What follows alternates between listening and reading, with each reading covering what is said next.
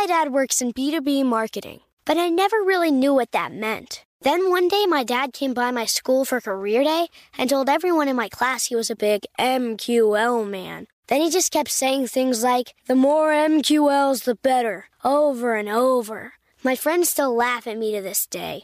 I think it means marketing qualified lead. One thing's for sure I'll be known as the MQL man's kid for the rest of my days. Why couldn't you just be a fireman or a lawyer? Why? You ruined my life, Dad. Not everyone gets B2B, but LinkedIn has the people who do. And with ads on LinkedIn, you'll be able to reach people based on job title, industry, likelihood to buy, and more. Start converting your B2B audience into high quality leads today. We'll even give you a $100 credit on your next ad campaign. Go to linkedin.com slash customer to claim your credit. That's linkedin.com slash customer. Terms and conditions apply. LinkedIn, the place to be, to be. From BBC Radio 4, Britain's biggest paranormal podcast is going on a road trip. I thought in that moment, oh my God, we've summoned something from this board. This is Uncanny USA. He says, Somebody's in the house, and I screamed. Listen to Uncanny USA wherever you get your BBC podcasts, if you dare.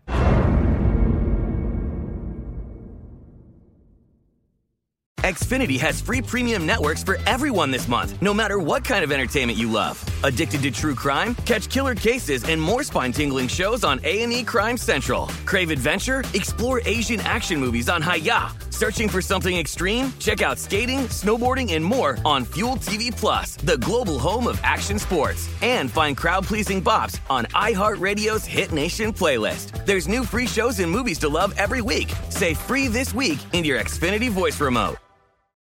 You deserve a moment to yourself every single day. And a delicious bite of a Keebler Sandies can give you that comforting pause.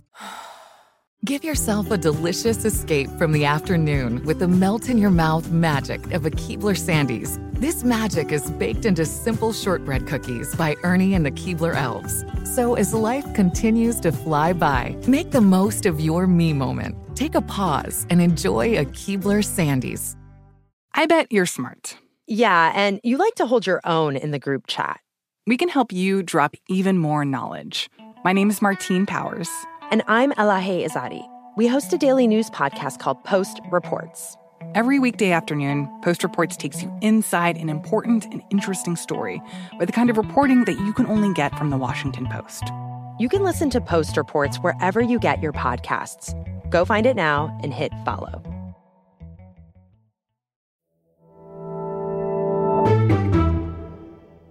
I think women are constantly battling with stereotypes about their age, the, the motherhood penalty. So there's so much that they are up against. And when they finally get there, we ask them to speak on a panel. We ask them to mentor. We hold them up to such a high standard Right. on top of them just doing their job that they are now teetering at this very um, tall precipice. And we wonder why women get burned out. We wonder why they're leaving the workforce. I think we all know, and yet we're not doing enough to support women and to really give them strength when they get there. Welcome to Calling Bullshit, the podcast about purpose washing, the gap between what companies say they stand for and what they actually do, and what they would need to change to practice what they preach. I'm your host, Ty Montague, and I've spent over a decade helping companies define what they stand for, their purpose, and then help them to use that purpose to drive transformation throughout their business. In this special positive case study, we're headed to Toronto with the leaders of an extraordinary three year old startup called Chief. I'm going to interview co founders Carolyn Childers and Lindsay Kaplan on the main stage at the Collision Conference, where they're going to tell us how they're pursuing Chief's purpose to change the face of leadership.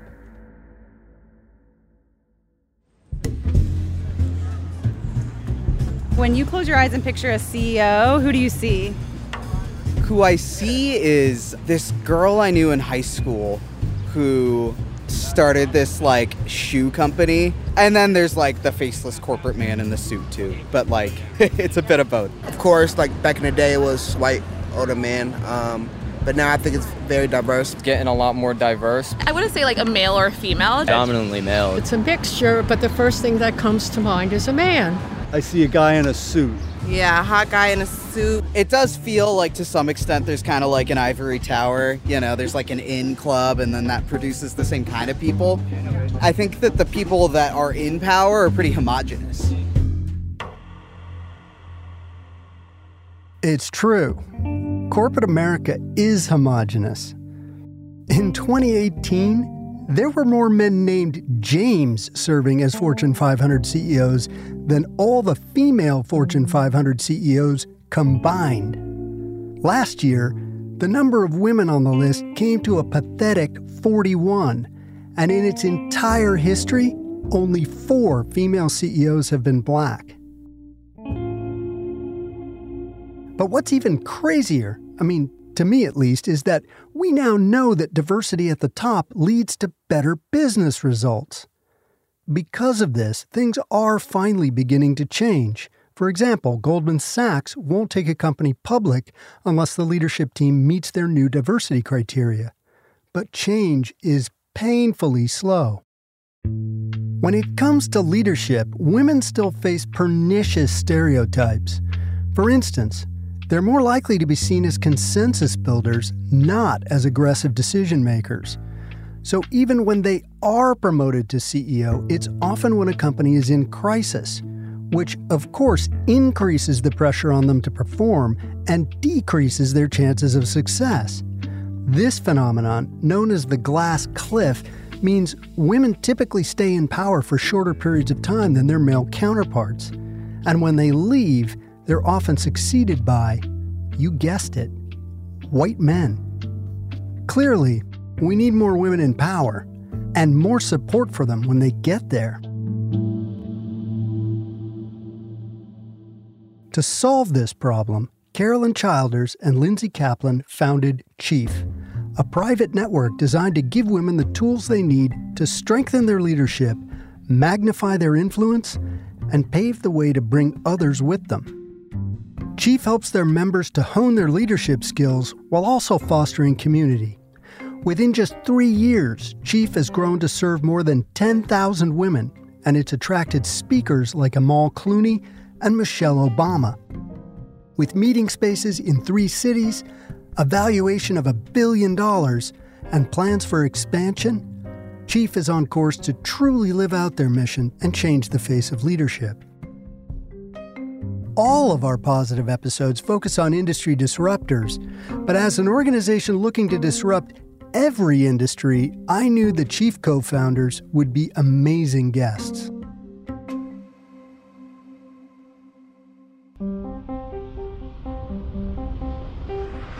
We met up at Collision, a big tech conference in Toronto, where 35,000 attendees learn from the most successful entrepreneurs in the world. Carolyn, Lindsay, and I recorded two conversations there.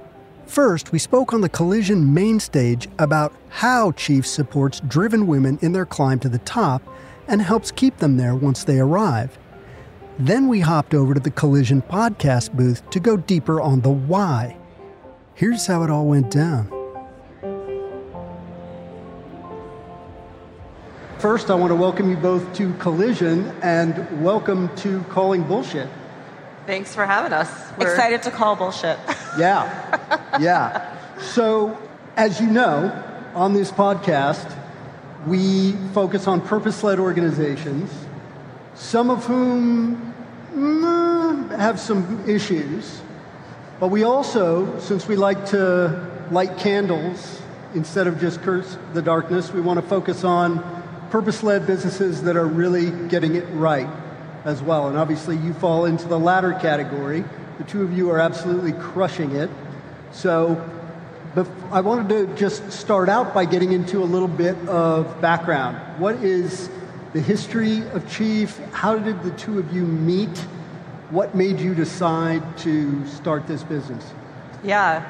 Well, I think the irony is that Lindsay and I first met at a women's networking event, um, and it wasn't the best one. It was terrible.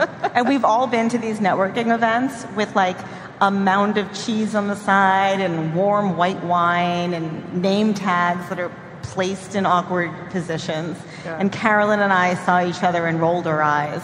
Yeah. And it was cynicism at first glance. it's cynicism that brought us together. But we often say, you know, if a bad networking event could actually bring together two co founders, ima- imagine what a really powerful, well intentioned network can do. Uh, and so, as I started to think about the idea of Chief, uh, Lindsay was one of my first calls to start to talk about it as my co founder. And I think for us, the idea of Chief came from a very personal place of we were both getting more senior in our careers. We were spending all of our time managing teams, mentoring people, and actually never felt like we had resources for ourselves anymore. Right. And that was our inspiration to go and start an organization of Chief to build the most powerful network of women and really focus on senior executive women as our as our first step. Right. And so, how do you articulate the mission at Chief? Well, our mission is to change the face of leadership. It's really simple, and yet we have a really big job in front of us. At the current rate of change, it's going to take over 200 years for women to reach parity in the workplace. And so we need to make that change now, and it starts with powerful women coming together and creating a ripple effect in their organizations and in their communities as well. Love that. And, you know, purpose led businesses tend to be disruptors. I'd just love to hear you talk a little bit about the dominant belief system that you are trying to disrupt. Yeah, I mean, I think it's interesting because in some ways it's disruption, but in other ways it's building the status quo that has allowed certain um, types of people to find success where others haven't, and just building that same ecosystem for different demographics. Um, and I think we all know that uh, a big part of what allows for success and allows for new opportunity is who you know and those networks that you build. So I think for us, it was really important to create a similar type of ecosystem and network that I think has been in place in many ways for certain demographics that just haven't been in there in that in that same shape and form for others. Right. Yeah, I mean, some of the, as doing my homework for this, some of the statistics about women in C level positions are shocking, right?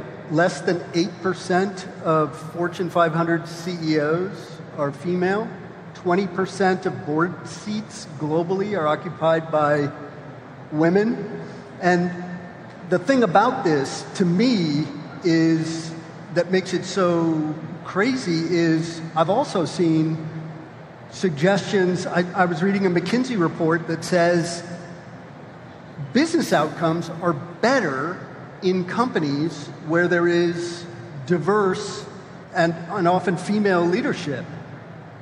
So it's, it's almost like the patriarchy is cutting off its own nose to spite its face. You know, you, like, Yeah. I, I just don't, it's, it seems crazy to me. So, I mean, I, I would assume VCs here in the audience, I hope, I hope you are listening to this. Um, you will get better outcomes if you fund diverse companies. So, I'd love to hear if either of you have experienced any of the, the issues that you're trying to address through Chief personally in your careers.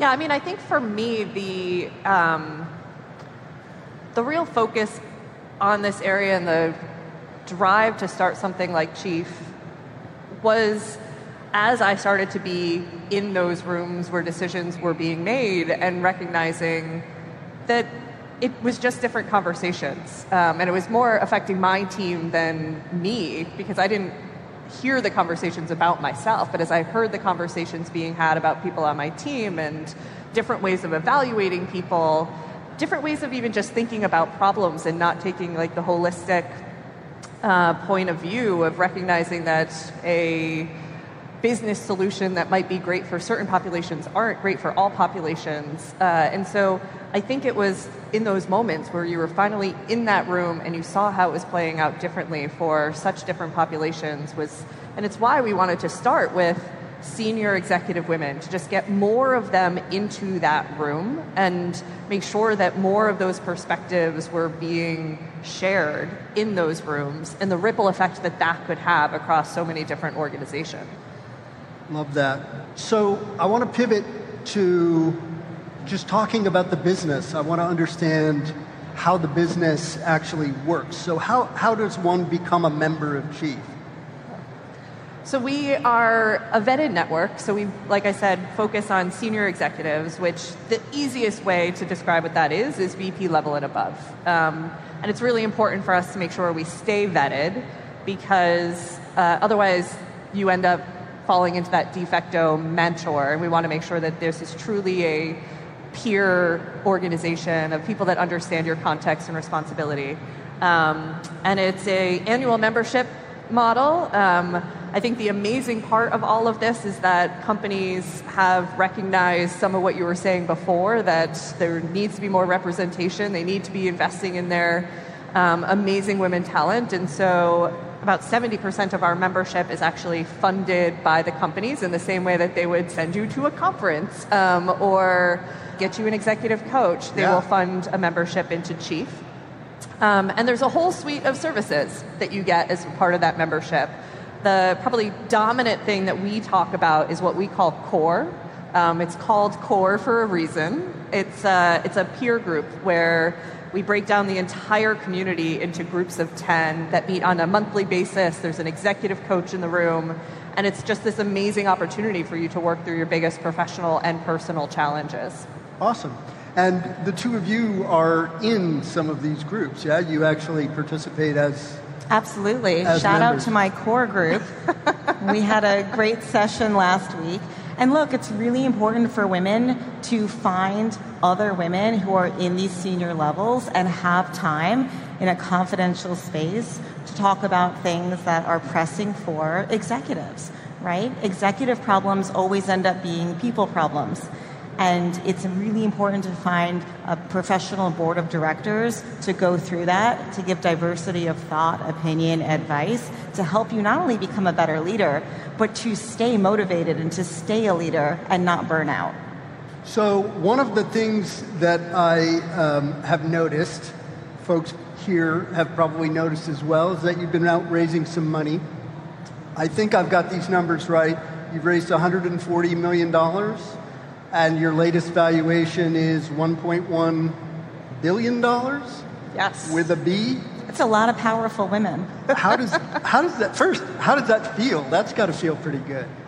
Yeah, I mean, I think for us, we started Chief about three years ago. Um, and if you think back to where we were three years ago, we started early 2019. Then you had the pandemic. You, there was just so many shifting things that have happened. And I think for us, this milestone is less about like evaluation and it's less about uh, you know the amount that we raise and i think it's actually more for us just a really amazing moment to be able to celebrate a lot of pivots that had to happen over this period of time and the idea that investing in women is good is yeah. a good investment decision um, and so we're really proud of that and our members are really proud of it, and it's just been a, an exciting time. Awesome. So, how are you using that money? Yeah, I mean, I think for us, first and foremost is always we have 15,000 active members right now. We have 60,000 members that are on a, or potential members, I should say, that are right. on a wait list. Okay. So for us, we're just really wanting to make sure that we continue to invest in the experience and build more for all of our all of our members but we're because we're in such early days of what we can build and who we can build for. So we were talking before about the fact that you know our mission is to change the face of leadership. We were really thoughtful about where we wanted to start with senior executive women, but to really change the face of leadership, I think there's so much more that we can do under that umbrella. Right. And you have physical locations as well, We do. We always say we're a community that happens to have a space. And so we have spaces in New York, LA, Chicago, and one on the way in San Francisco. But really, what makes Chief special is the network, is those core groups that, as we know, we're not really reliant on spaces anymore. And so they're wonderful amenities. They're great for getting our members together. But if you're joining, you're joining to grow that network and to be a part of the community. Great. And do you have plans to expand outside the U.S.? So we just launched nationally in January. So we're still in early days of just being In the I US. should just In the down, US. right? Yes. Oh, yeah. Two, two days in Canada, and I think that's on the roadmap now. So thank you, Toronto. But so we will. We are working on expansion. I will say this: when we did raise the money, we knew it was really important for us to think about how we grow and continue to stay diverse. And so we committed to doubling our grant program to making sure that we are welcoming in women from uh, all different areas, from different roles, functions, um, as well as uh, underfunded uh, women founders. And we're also committing a million dollars annually to make sure that we can invest in nonprofits, charities that are aligned with our mission of changing the face of leadership. One of the things that I have learned from other CEOs of, of purpose led businesses, they have pointed out to me that who you raise money from is actually quite important. In other words, having investors who understand your mission, are aligned with it, and are really supportive of what you're trying to get done. Has that been part of your journey as well? 100%, yes. Um, I don't know that we would have gone on the path that we did and the way of raising capital that we did if we didn't find those right partners. And um, it hasn't always been easy. Like, we've gotten plenty and many uh, no's as we've gone through the process. And you definitely have those moments of, you know, do you need to pivot the business model? Do you need to take capital from somebody who might not be as mission aligned? Right. And I think for us, it was really important that we stayed true to that because we never would have been able to stay as true to our mission as we have been able to if we didn't have the investors that we do um, and truly feel grateful every day. You know, we are a company that feels it's really important to make statements on, you know, things that are happening in the world. Our investors actually reach out to us and say like we're proud of you there's not that debate in the boardroom and i think that that is a really key part for us of being able to do what we do Well, what advice would you have for any female entrepreneurs here at Collision? yeah Well, I'm really inspired by the concept of time travel. As I said, it's going to take 200 years for us to reach parity, and I don't want to wait that long. So when I think about this as somebody that's driving impact, I always think about what I can do during my day to cut out the bullshit, which is your favorite thing in your podcast to cut out, um, and to really make sure day to day I am thinking about what's going to have the most critical impact on the business, on the mission, and on really changing the shape of the future. Yeah. I mean, the other thing I would just say, and especially for people that are here, it's great that you're here. It's really important to build a network. Um, our earliest investors were people that we knew, um, that knew us, believed in us, and we're like, yeah, this business feels like it'll it'll be great, but I believe in you, Carolyn and Lindsay. Um, and so I do think it's really important to constantly be investing in your network and in your relationships, um, because that's ultimately, I think, what what helped us out of the gate was people that believed in us. So, you also produce an excellent podcast at Chief. I listen to every episode. Thank you um, for plugging the new rules of business by Chief, a wonderful podcast you can download now. That's wherever you right. get your The new rules of business. and I am going to steal a trick from you because there's a question that you ask every, uh, you know, your guests in every episode, which is, what is the best piece of business advice you've ever gotten? I will go first. Um, we got, we've gotten so many great answers to this on the podcast, so I feel like a lot of pressure um, of, of coming up with something like new and novel. But I actually think, to me, and it's something that I have to tell myself daily, is don't let perfection get in the way of progress. And particularly for a mission-based business that um, you know you want to hold yourself to a higher level of and do all of the right things. And the reality is you're not going to be perfect. You're not going to get it right. You're not going to have the right position and everything. And you might be a little late on something. And I think it's important for us to give ourselves some forgiveness on that and to give each other some forgiveness. Well, and on the topic of networking, as we're at this amazing conference, I met somebody at dinner last night who said it was important to increase the surface area of serendipity. And so I think meeting people, forming relationships, getting to know different people from different walks of life is really important in business. Even if it doesn't make sense short term, it could really pay off long term. You Love literally it. said last night at the dinner, "Oh, I'm going to steal that," and you already have. I did. so thank you to the kind person who sat next to me at dinner. Fantastic. All right, Carolyn Childers, Lindsay Kaplan. Thank you. Give it up for Chief, please. After we exited the stage, we spoke in depth about what it means to be co founders with shared values, what women are up against, and why every company is inherently political. That conversation right after the break. I'm Katya Adler, host of The Global Story. Over the last 25 years, I've covered conflicts in the Middle East, political and economic crises in Europe, drug cartels in Mexico. Now I'm covering the stories behind the news all over the world in conversation with those who break it. Join me Monday to Friday to find out what's happening, why, and what it all means. Follow the global story from the BBC wherever you listen to podcasts. My dad works in B2B marketing, but I never really knew what that meant. Then one day, my dad came by my school for career day and told everyone in my class he was a big MQL man. Then he just kept saying things like, the more MQLs, the better, over and over. My friends still laugh at me to this day. I think it means marketing qualified lead. One thing's for sure I'll be known as the MQL man's kid for the rest of my days. Why couldn't you just be a fireman or a lawyer? Why? You ruined my life, Dad.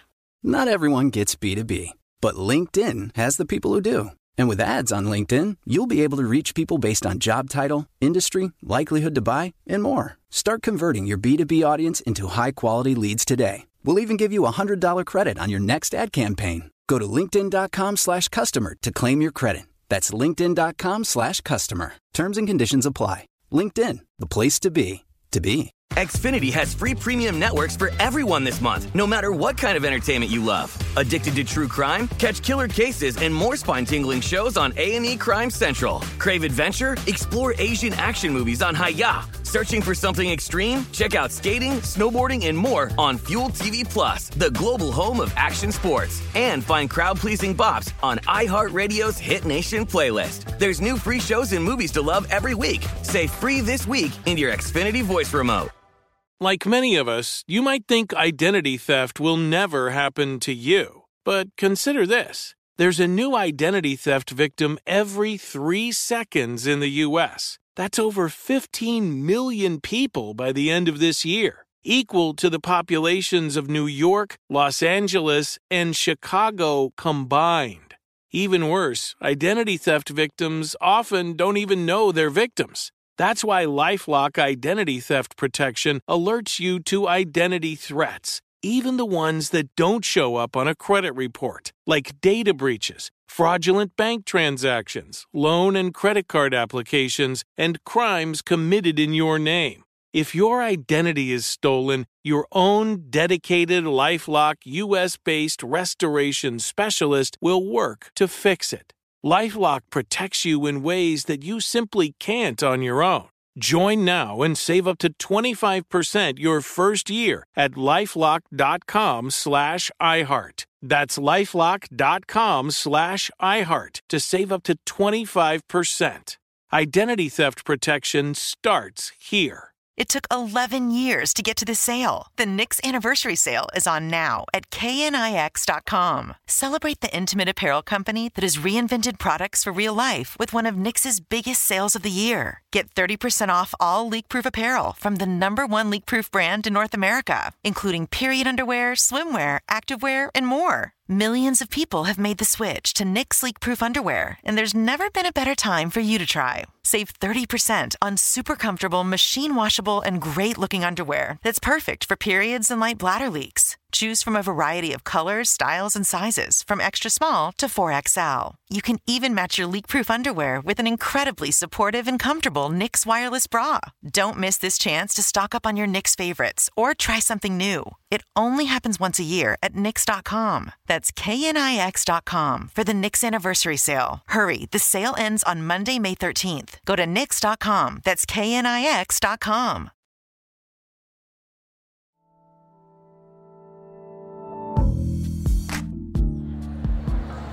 Okay. All right. Off the stage and into the booth. Into the booth. That was a ton of fun. Thank you. Thanks so much for inviting us. So now that we're in the booth, we can get at the real tea.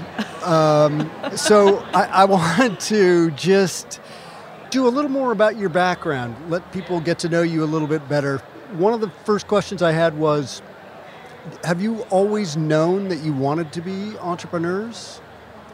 Actually, probably the opposite. Um, Okay, yeah. And I actually really love telling this story because I think so often you hear the founder stories that are like, I knew from early age From and I was right. I was doing my lemonade stand and my paper route and I was an entrepreneur even early days. And I think for me, so my family had a family business, a travel agency.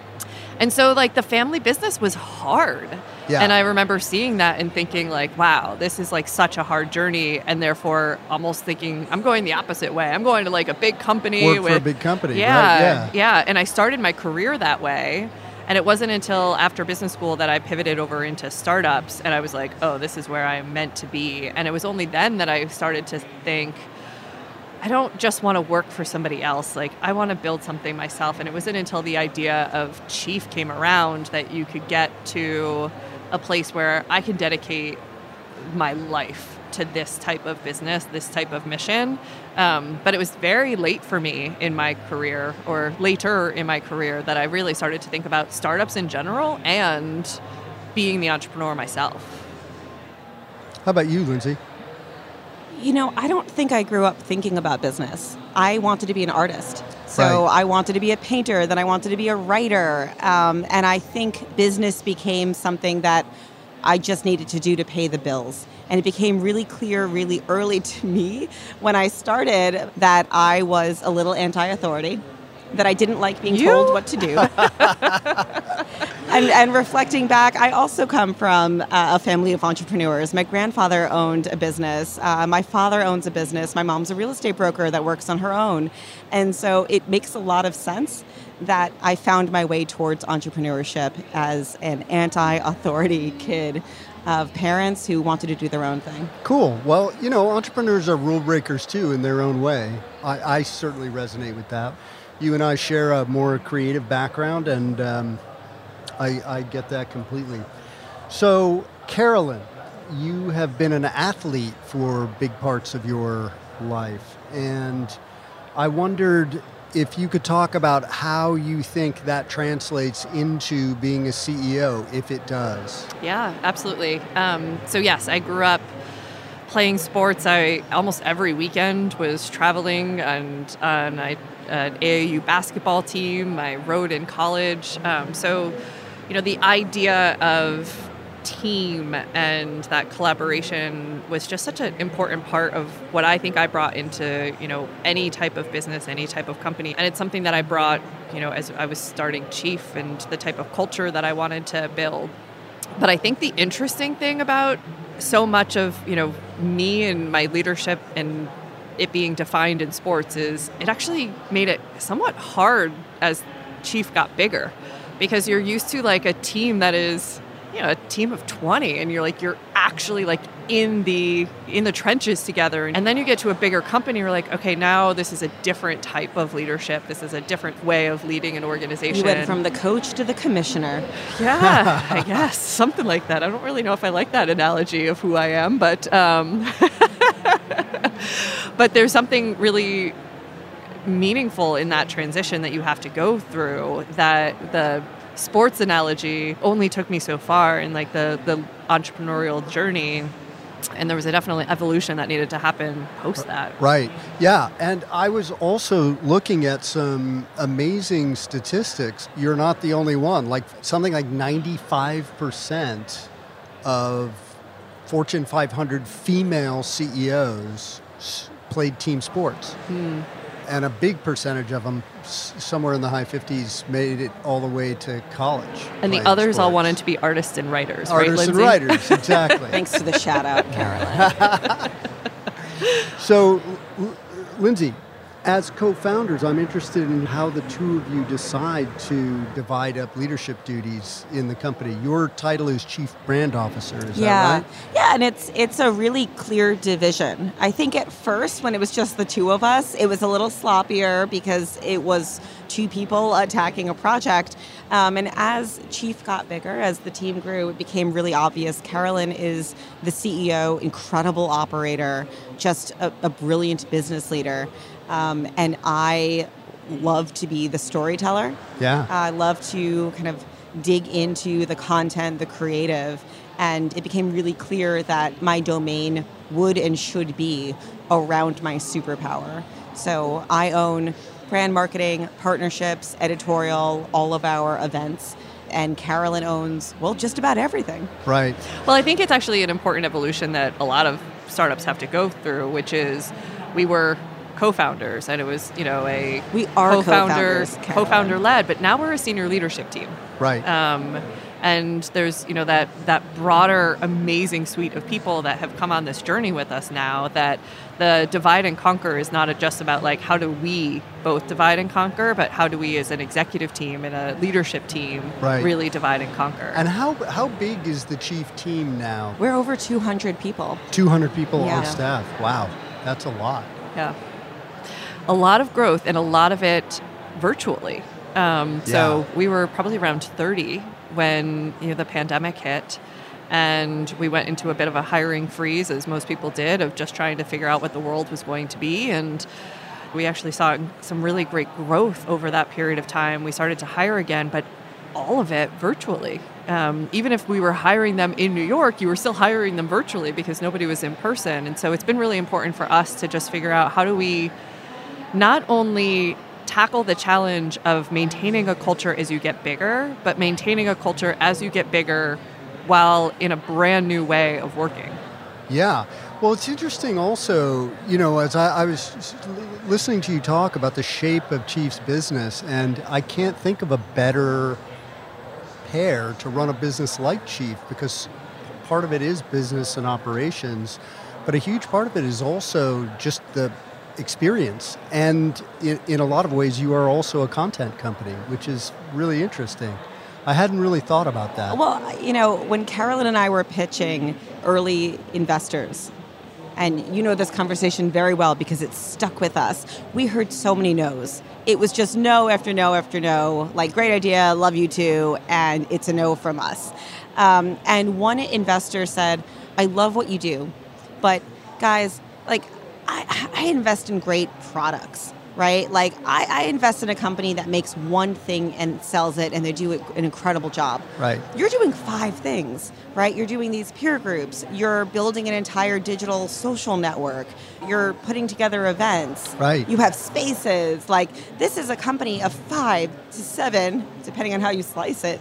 Services, and so it's it's a complicated business. But when you're offering a membership to these incredible women, we did want to make sure we gave her a really incredible, impactful experience that covered everything that she was piecemealing together. Right. So we wanted to take the place of the coach, of the conference, um, of the content, and really make sure that she had an a holistic way to become supported and become a better leader. Right. Love that. Staying with this theme of the two of you for just a minute, I've gleaned from listening to your podcast and also just hanging out with you for the past, you know, 72 hours, which has been super fun, that the two of you have very different personalities. We do? This my, my observation. I, I, I, you may not I want to throw it back to you and be like, how would you describe those two different personalities? I'm not, gonna, I'm not even going to touch that. Um, Dr. Jekyll and Lady Hyde. you- you're very different, but it obviously works incredibly well. So, is do you have any relationship advice for other co-founders? You know, because partnerships are hard. I have a co-founder. Occasionally, we fight like a cat and a dog. Like starting a business is stressful and, and difficult, and the two of you have you're very different, but your chemistry is is amazing. Yeah. Well, I mean, I think the thing that we realized very quickly and why we therefore wanted to do this together is that we are very different, our skills are very different, our personalities are very different, but our values are not different. Right. Um, and we talked a lot about what we wanted Chief to be from a you know vision of the business but also a vision of the culture and we just it was really important for us that we were very aligned on that um, up front because that that's really hard to have a disagreement about. It's pretty easy to have a disagreement about like i think we should do this different design or that different design and like those are just so they're they're It's surface but they're level. surface level It's surface level decision making. Sometimes we may disagree on, but the values that Carolyn and I share are so similar. Right. And so when people don't know us well, we've gotten the like on the on the scale between Lindsay and Carolyn, I'm right between you two. And we laugh about that because we're we feel like we're actually very close together Yeah. on that scale. We're not really sure what that scale is. Right. Because we often, and this is so reassuring, we often come to the same conclusion and we get there in such a different way. Yes. And when you hear somebody else, it's almost like we're doing the math problem differently. Yeah. Carolyn actually does it I show my work. You show you show your work. She'll write a deck, and I'm like, my gut says this. Yeah. Um, and we get there almost always to the same place, and it is that much more um, compelling to say, I feel so good about this answer Right. because I not only trust you, but I trust that you went there a different way than I did. Yeah, and maybe I'm just thinking like maybe that's an advantage of being a purpose-led business in a way, right? Is is if you're just making a widget or a product and you don't have some larger purpose that you're pursuing, like it, it would be easier for founders to get off track and disagree and fall apart. Whereas the fact that you both signed up to like change the world, yeah right? Like that keeps you aligned in a way. I, I, th- I think it's actually harder for our team than it is for us because I care about certain things deeply and passionately, and she cares about things deeply and passionately that I might not as much because we both think about things differently. Sure, yeah. And they have to actually like bridge that gap of like two people who like deeply care and will come at something from a very different place, but they have to kind of satisfy both. That Yes. can be a that was a hard thing early days for some of our team to to overcome. Now I think it's um, less of a I need to manage two co-founders, and again, it's that broader senior leadership team. But I actually think it's something that for us was really important that we recognize could create a struggle for the team of Yeah. of navigating two very different ways of needing to present an idea. Like I need it. Pre- I I need to get to a place from a very different perspective than She needs a does. deck. she needs a deck. Structure. Everybody knows. Structure. She needs a deck. She needs the charts. She, She needs a the story. data. She Yeah, needs a story. needs- story. I need an data. analogy. Right.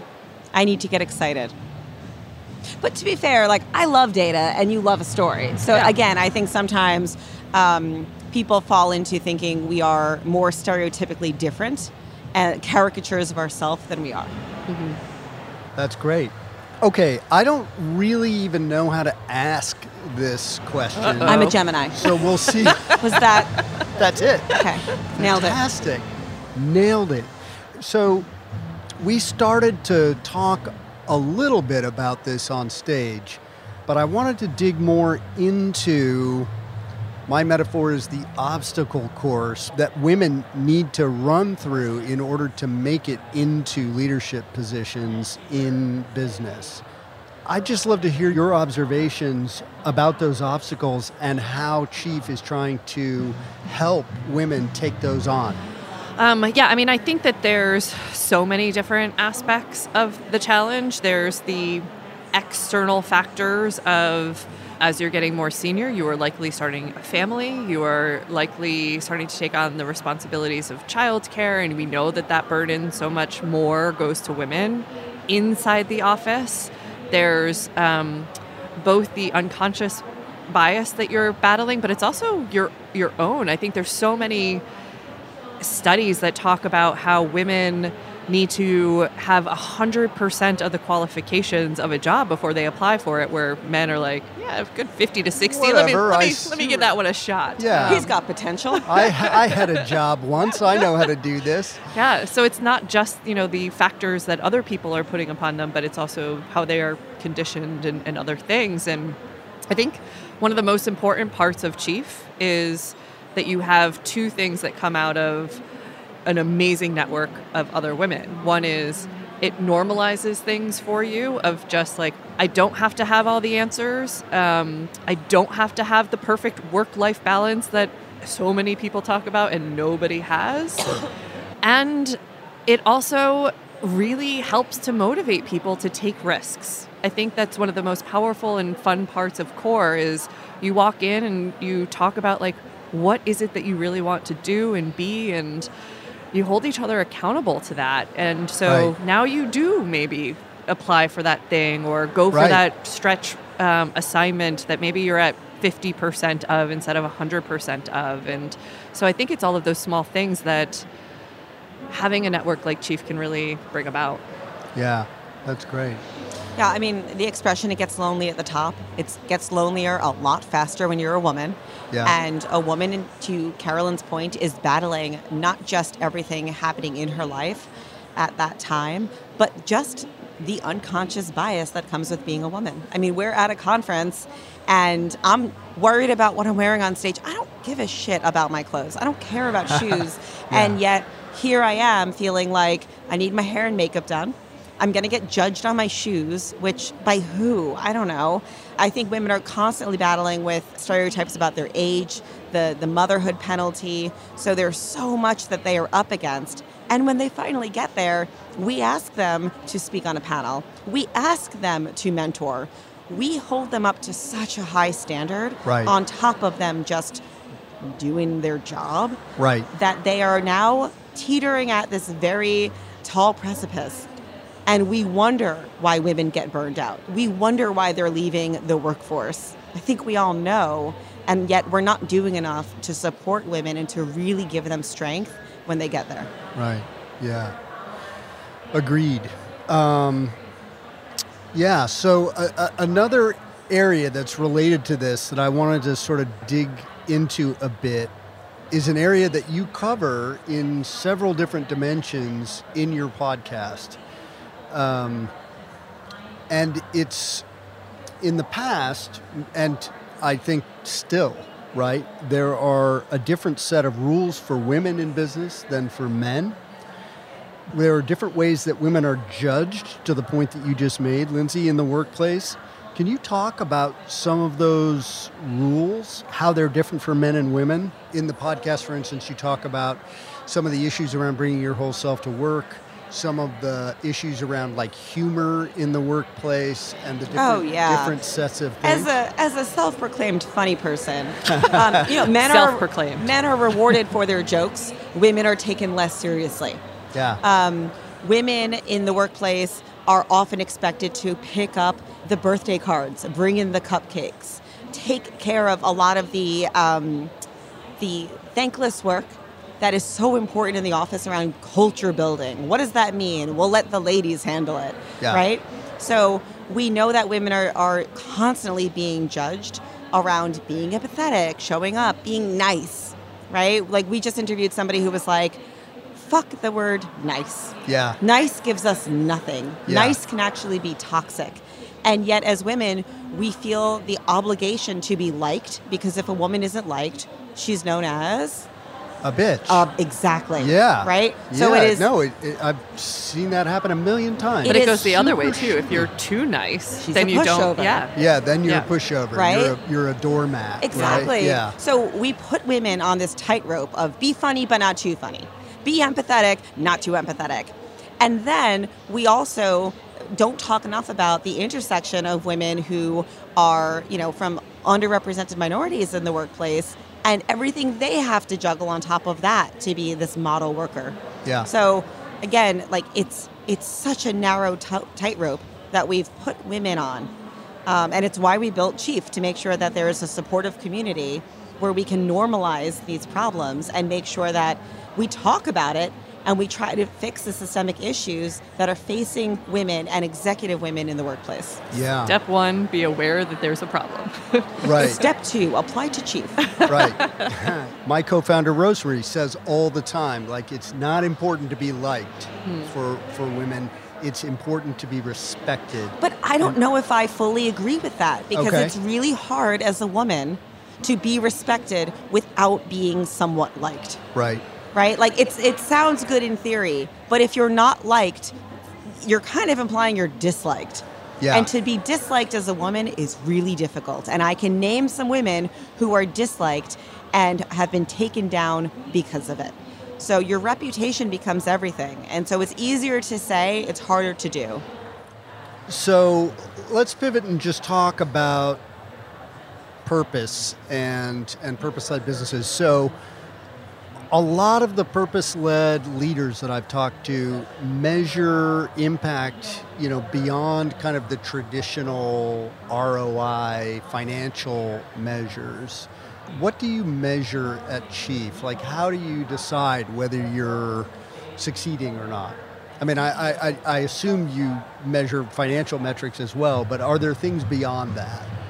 Yeah, I mean, our mission is to drive more women into positions of leadership and keep them there, which I think creates a very clear definition of what does success look like, and that is what is the representation of women, people of color in leadership. And unfortunately, we are right on the heels of a pandemic where it is uh, disproportionately affected women dropping out of the workplace. And so for us, that means that our role and our job just got bigger because even before the pandemic, it was going to take 200 years before women reached the same level of representation in senior leadership. Yeah, crazy. Um, and so for us, that is like the macro. Like, what do we measure? How do we how do we continue to strive to do something that will create a ripple effect that will help to change some of that? There's a lot of things that we measure internally with like the members that we do have of you know what new opportunities have they gotten, Right. Um, and also things that are just a little bit softer in measurement of just you know how confident are they feeling in the leadership positions that they're in and how supported Has your network expanded? Are you making more money? Right. Yeah, that's a good Is one. there more opportunity, right? Like there's there's the the softer questions that I think are really leading into into us knowing we're driving impact. And I think that the more difficult question for us is the macro change we're seeing when we're up against the pandemic, when we're up against a recession. So, Right. you know, two steps forward, one step back. Yes. So a lot of the companies that we have featured on on this podcast are also certified B Corps. You're not a certified B, are you? Have we're not Have you ever thought about? Um, I did very early days of, of founding Chief. And I mean, I think the things that are really exciting about being a certified B Corp is that um, in order to become that, you have to be measuring some of those other things and, you know, your, your broader um, impact. And I remember looking at it and being like, oh, that, and I will say candidly, like, that almost feels like table stakes for us. Like, that is what we are. So it might be something that we decide to do down the line, but um, I think for us, we wanted to just make sure that we were most focused on the mission and the impact that we were trying to drive as our central mission. Right. Yeah, we've we've thought about it also, and we are not a certified B. Although I think we are going to head down that road. Yeah. So we'll see. We'll let you know what it's like. Yeah. So We've talked about this before also. I really believe that being a purpose-led business is a journey and no no company is perfect, nor should we expect them to be. But taking on a social justice issue as you have with Chief in some ways can make you a target. Do you ever feel additional pressure because you're purpose-led and because you have such an inspiring but weighty mission? I would say yes, Yeah. 100%. I think the hard part is when you have something like really focus on women in business, there are many different social issues that all factor into that. And so I think it's actually really most important and like most pressure filled of where do you draw the line of what you feel like you should be weighing into versus not. Um, and I think that's honestly where I, I feel the most pressure of wanting to, you know, and our, our members are eager for us to to play some of those roles. But we're also running a business and we have to make sure that we are focused on the mission that, that we have built chief for and can't weigh into everything and do all of that at once. And so i think that to me is one of the biggest pressures. Less so about like what do you specifically say about this one thing but it's more Right. of how do you how do you make that determination of what you want to stand for I think also the the pressure to weigh in on everything. It's not only difficult if you're running a business, but it's difficult to focus. Yeah. And so we saw an outpouring of support around the rumor that Roe v. Wade will be overturned. Yes. Right? It was in the news. Every organization is making a statement. Um, we signed the Don't Ban Equality Coalition. And yet, two weeks later, there's a shooting, right? And you don't hear anything about Roe v. Wade, right? And so, like, it's really difficult to stay on top of what you believe in and the causes that you absolutely want to support when the news cycle is changing, public opinion is onto something else. And so it's really important for us to make sure we're clear about what we stand for, that we commit to what we stand for, because if not, it starts to become performative Right. right? Like, it's not actually healthy for a company to be taking a stand, writing a statement every three days about the new topic. We really want to make sure we're doubling down on what it is we stand for, what we ourselves can commit to, and going all the way so that we're not just writing a statement, posting it on LinkedIn, and moving on Yeah. right? And we want to make sure our members and our broader chief community understand what we stand for and know that when we take that stand, we are doing it and we are doing it all the way and it is part of who we are and it is baked into the DNA of chief. Yeah. Yeah. Just to build on that, on this podcast, obviously one of our big themes is this issue of, we call it purpose washing. In other words, saying that you're purpose led or a consciously capitalist enterprise, but not really meaning it. And Lindsay, I've heard you say that you think that a lot of brands just need to knock off, in quotes, knock off their performative bullshit, which I loved. so it sounds like you agree, right, that it's it's a problem in the world. I think a lot of companies are torn. I think that they want to say something, they don't want to go all the way, and they end up kind of like mincing their words and staying in the middle. If you want to say something, say it and do it. Right. Right? Like at this point, I think consumers are really smart. And for the most part, especially younger consumers, really want to align themselves with brands and companies that follow the same set of values. And so if you're going to do it, do it, right? And do better.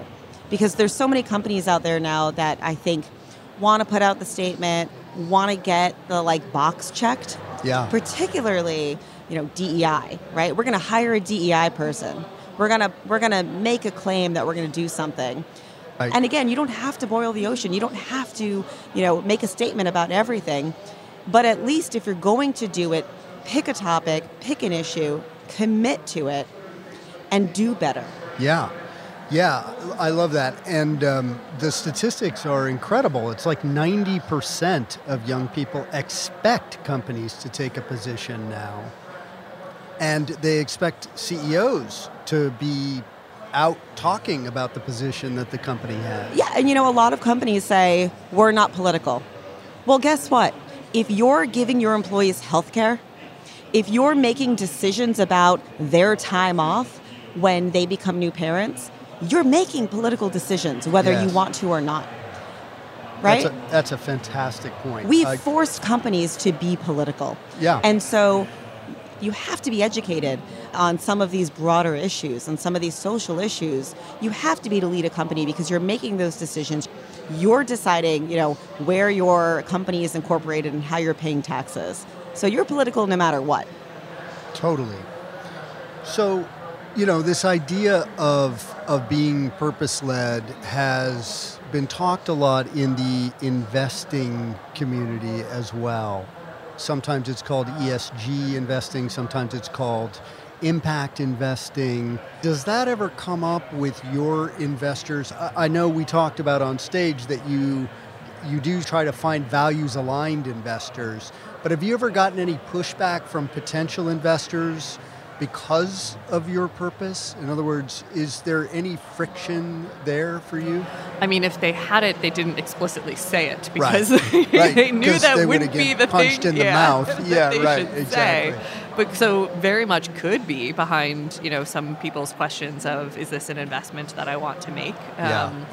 While not explicitly said to us, I think the bigger thing for for us and, and somewhat of how I think about it is I love that there's this attention on you know ESG investing and impact investing or investing in women-led businesses and investing in businesses that are being built by people of color. Like I love that it's getting attention. I just don't want it to be siloed. That it's only one type of investor that should be investing in that type of thing or only women investors that are investing in other women i actually just i hope that like the broader investment community starts to look at it and say like these are just good investments Yeah, it's just called investing. exactly Right? Yeah. yeah Yeah.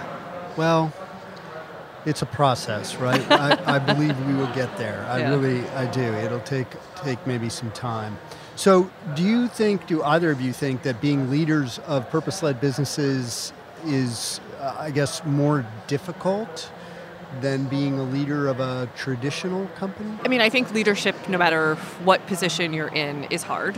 Um, I think it gets harder every day as expectations of leaders making statements, making stands, needing to take the role that traditionally had been held by government because people are losing faith in that institution. I think that there's a really hard challenge across the board for all leaders. I think the aspect of it that sometimes can feel more challenging in being a purpose led business is that sometimes the acceptance of error is less tolerated. That when you are making statements and trying to do good, when you inevitably make a misstep, Yeah. She's looking at me. When you, Lindsay, you, Lindsay Kaplan, inevitably misstep. No, and we had this conversation to get really personal. I called Carolyn a few weeks ago, really upset because I I just felt this pressure on, on our comm side, on our, on our events team, uh, to make sure that we are delivering a rapid response when shit happens in the world. Right. And I felt like I missed something and I wasn't sure. And I, I called you so upset and felt like I was going to be disappointing members. And, and if not today, then when will that happen? And Carolyn said to me, It will happen. It's not an if it happens. You will fuck up. Right. And it's okay. Right. And I will support you because you will fuck up. We will fuck up. You said we, not you. I did. She meant you. But she said we will meant we will you. fuck up and we will get through that. And let's just make sure that we acknowledge we're human. We're not perfect. We're trying our best. And we hope that our, our again, our broader community understands our values and our mission and knows that we're human and will be there to forgive us when inevitably we fuck up. And thank you for thank you for being so wonderful to me, Carolyn. Oh. Because no, it was it's it it feels like a lot of pressure. Yeah. On one hand, I think leading a purpose-built company, it's a rallying cry. I think our members believe in our mission. It's why they joined. Our team members, right? Like, on one hand, there is so much love for that mission and passion, Right. and it brings good people. It's a magnet for great people. Yeah. But on the other hand, it can be really polarizing, um, and there's a lot of pressure. Yeah, the bar is high. Yeah. Right? And I will fall off that bar.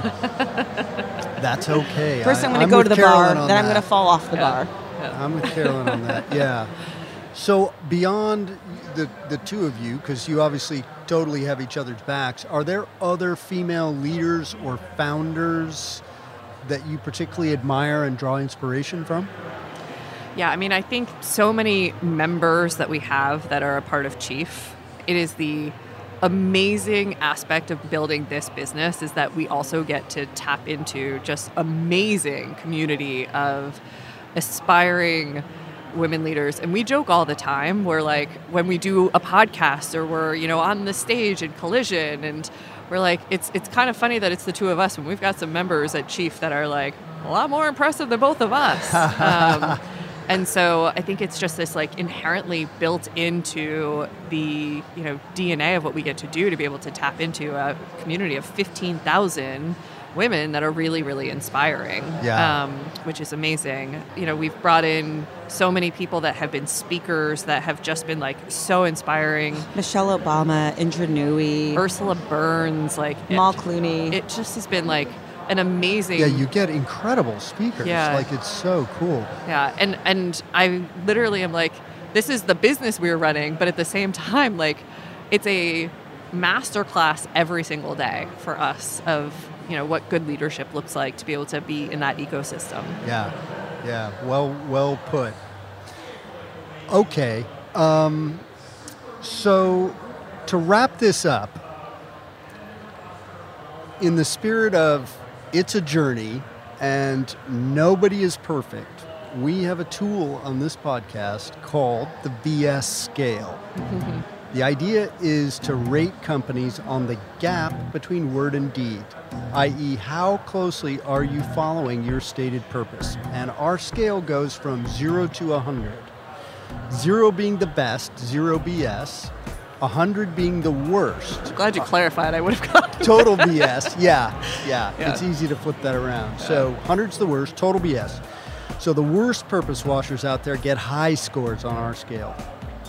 It, I want to ask you both to rate Chief on that scale as it exists today and give yourselves a score. I feel like we should newlywed game this like, and like flip up hold the up. sign. Yeah. Yeah. Um, well, in the spirit of women in confidence, I'm giving us a zero because we have been so intentional about our goal from day one. So I am a no bullshit person. One of our brand values is no bullshit. Well, we, We changed, it to, real. Yeah, we had to. our chief people officer was like, we shouldn't have a curse Yeah. in our an explicit word in our um, values. Oh, is that right? So wait, what is it now?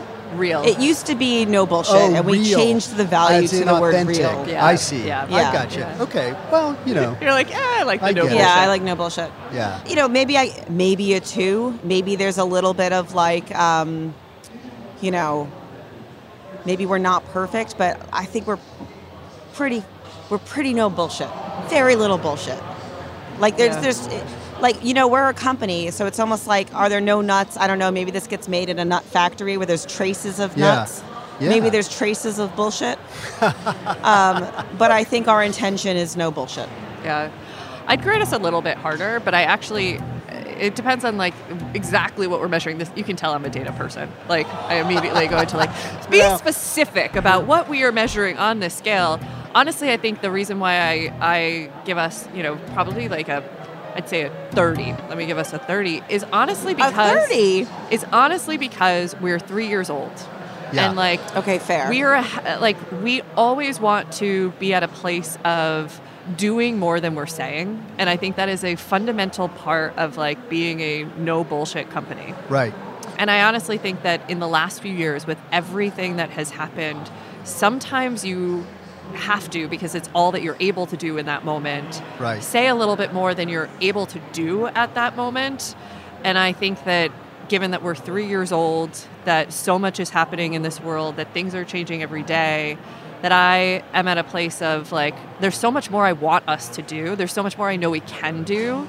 And that's not really a bullshit scale, which is why I'm like, what exactly are we measuring? But I want, I, I just know that we can do so much more that I can't give us a, I, I can't at my heart give us a perfect score. I love both of those scores, honestly. The, it's the it's the I listen, 30, I, I 30's think high. there's, She's being there's tough. opportunity 30, 30's high. for us to do better. I, I agree. so I Okay, think, give I me- think we give can me do a 10. more. Yeah. But i- are we currently bullshitting?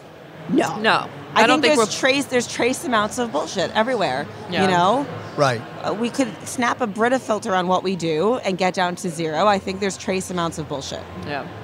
Okay. Carolyn, Lindsay, I absolutely love the work that you are doing at Chief. I find the two of you to be so inspiring. I want to thank you for being on the show and thank you for hanging out with us at Collision. Such a good time. It has been. Thanks for having us. All right, folks, it's time for Chief's official BS score. Carolyn and Lindsay gave wildly different numbers based on their different interpretations of what the BS score is all about. And honestly, they're both right. Lindsay's score of zero shows the purity of their intentions. Chief has been designed from the ground up with their purpose in mind. Nothing they do takes them away from it. Their purpose and their business are inextricably linked. But Carolyn is also so on point when she says that Chief is a work in progress. Every purpose led business is on a journey. The best leaders acknowledge their shortcomings and stay laser focused on making improvements to better meet their goals. Although, let's be real, 30 is a little harsh. I'm going to give Chief a 10. It's one of the lowest scores we've given on the show to date because I truly believe that Lindsay and Carolyn's intentions are pure. But as a three year old company, it also gives them a little room for aspiration, room to grow into the impact that they're trying to make in the world over time. If you're starting a purpose led business or you're thinking about beginning the journey of transformation to become one, here are three things that you can take away from this episode. 1. Start with a problem that you care about personally. Lindsay and Carolyn met at a super lame networking event and realized that there was something missing in networking, especially for senior female executives. They looked around the world and realized that that lameness was just one part of a whole system that holds female executives back. And Chief was born. Choose your problem carefully. And remember, sometimes the problem chooses you. 2. Surround yourself with people who share your purpose but not your skill set. Carolyn and Lindsay couldn't be more different, and that's perfect. A successful purpose led business gets that way because everyone agrees on the problem and brings their own unique tools to solve it.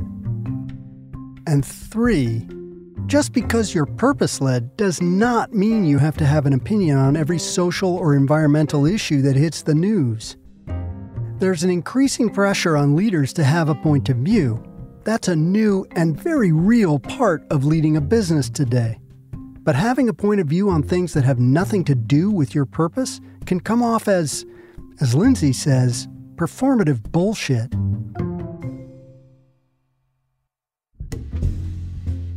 If we change the face of business for you today, subscribe to the Calling Bullshit podcast on the iHeartRadio app, Apple Podcasts, or wherever you listen to people speak into your ears.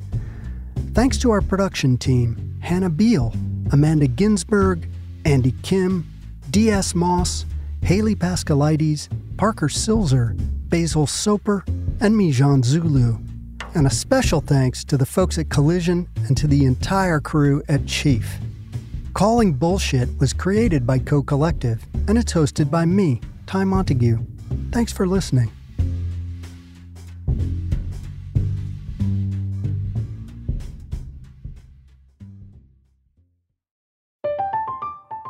I'm Katya Adler, host of The Global Story. Over the last 25 years, I've covered conflicts in the Middle East, political and economic crises in Europe, drug cartels in Mexico. Now I'm covering the stories behind the news all over the world in conversation with those who break it. Join me Monday to Friday to find out what's happening, why, and what it all means. Follow the global story from the BBC wherever you listen to podcasts. Xfinity has free premium networks for everyone this month, no matter what kind of entertainment you love. Addicted to true crime? Catch killer cases and more spine-tingling shows on A&E Crime Central. Crave adventure? Explore Asian action movies on Hi-YAH. Searching for something extreme? Check out skating, snowboarding, and more on Fuel TV Plus, the global home of action sports. And find crowd-pleasing bops on iHeartRadio's Hit Nation playlist. There's new free shows and movies to love every week. Say free this week in your Xfinity voice remote. Are you looking for the perfect move in ready home this spring season? Now's the time to buy at Fisher Homes. For a limited time only, enjoy below market interest rates starting at 5.375% APR, 6.139% APR. With these exclusive lower rates, you can save hundreds on a move in ready home and start enjoying the benefits of home ownership even faster. Schedule your personal tour with one of our new home specialists at FisherHomes.com and make this spring the season you find your perfect home sweet home. Financing provided by Victory Mortgage, LLC, NMLS 461249, Equal Housing Lender. We went from normal life, healthy child to acute lymphoblastic leukemia or B cell ALL. The St. Jude team came up to get CJ via ambulance. Shortly after that, I noticed a rainbow. It meant that there was hope. We were driving into hope. To have hope is to have your child healthy, and we have that because of St. Jude. You can help kids fight childhood cancer. Please become a St. Jude Partner in Hope today by visiting musicgives.org. You know that feeling when you walk into your home, take a deep breath, and feel new? Well, that's what it's like to use Clorox Scentiva. Because Clorox Scentiva smells like coconut, cleans like Clorox, and feels like energy. It'll elevate any cleaning routine to not just clean, but also make every room smell like a tropical coconut getaway. Discover how Clorox Scentiva's powerful clean and refreshing scents can transform your space. Get yours in coconut or other fabulous scents at a nearby retail store.